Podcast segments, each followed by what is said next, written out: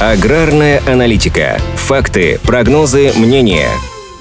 С 1 января 2024 года стимулирующих субсидий для аграриев больше не будет. Минсельхоз объявил, что их объединят с компенсирующими. Однако эксперты агрорынка считают, что останутся только компенсирующие. В ведомстве объяснили отмену стимулирующих субсидий тем, что по многим продуктам уже достигнуты опережающие показатели доктрины продовольственной безопасности. Уже достигнуты опережающие показатели доктрины продовольственной безопасности. Поэтому акцент решено сделать именно на поддержке производства, а не на его стимулировании. При этом в Минсельхозе подчеркивают, что на оба вида субсидий в 2023 году было выделено на 5,5 миллиардов рублей больше, чем в прошлом, а всего на поддержку АПК в этом году пошло в итоге 483 миллиарда рублей вместо изначально заложенных 445 миллиардов. Компенсирующая субсидия выдается по факту достигнутых показателей, например, на гектар посева или на тонну урожая. Стимулирующие же субсидии предусмотрены на развитие тех отраслей, которые в регионах выбрали в качестве приоритетных. Правда, многие аграрии жалуются, что стимулирующие выплаты практически невозможно получить тем, кто хочет начать дело с нуля, то есть они больше доступны сельхозпроизводителям, уже имеющим какие-либо ресурсы. Кроме того, многие регионы просто не успели довести до аграриев часть стимулирующих субсидий. Например, до 1 апреля этого года должно было быть доведено не менее 50% от выделенных на год субсидий, но в 24 регионах страны это сделать не успели. Например, в Краснодарском крае до аграриев довели только 48,55% средств. В Орловской области 36,28%, Курской всего 7,91%. Главными причинами такой ситуации называется неготовность нормативной базы в регионах и сложная система расчетов. По мнению гендиректора компании «Интерагро» Екатерины Бабаевой, на сегодня в стимулирующих субсидиях особенно нуждаются овощеводы. В этой отрасли до последнего года наблюдалось сокращение посевных площадей. И даже если в этом году тренд изменился, это не значит, что надолго. Большинство аналитиков склоняются к тому, что полная отмена стимулирующих субсидий неприемлема и призывает Минсельхоз трансформировать этот механизм, сделать гибким, чтобы была возможность подстраивать его под реальные потребности аграриев, хотя бы в отдельных регионах.